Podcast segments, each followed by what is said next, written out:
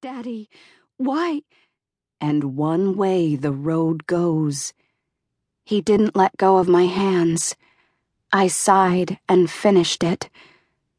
Onward, onward. There is one now, the spot where I stand, and one way the road goes. Onward, onward. The words had been passed down in our family for generations a sort of poem. No, not a poem, a vow, a sacred one.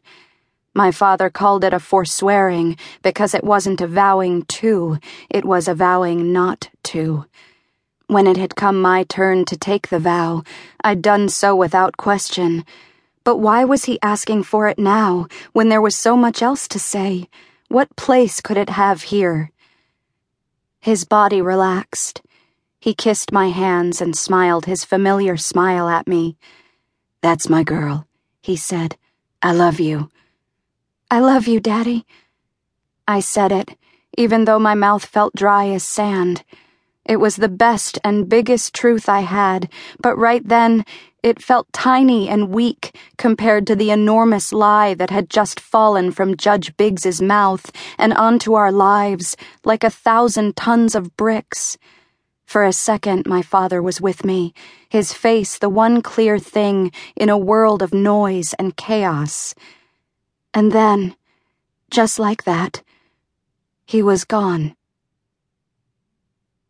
He didn't do it. I know how that sounds coming from me, his daughter, his only child, but trust me when I tell you that everyone who knew him, everyone who has ever met him, even for a minute in the grocery line or at the gas station, knew there was no way John O'Malley could ever hurt another person.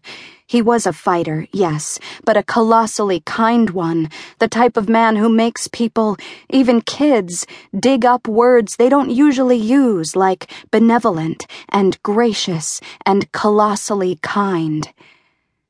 Once, when I asked how he could be so decent to everyone, because I don't find it nearly as easy, he told me it was because he figured out at some point that everyone was a human being, exactly as much as he was, and he had to honor that, even when it was hard.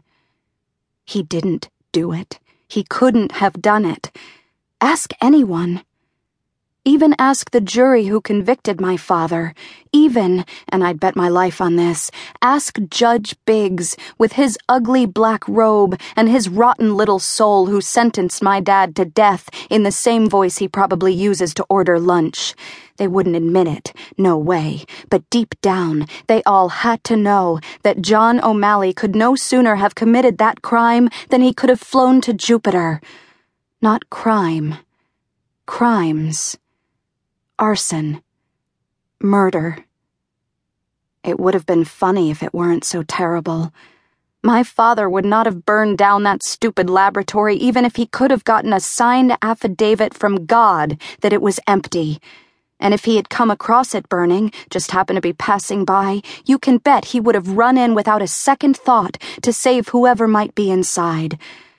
I promise you, the words arson and murder had no business being in the same sentence with my father's name.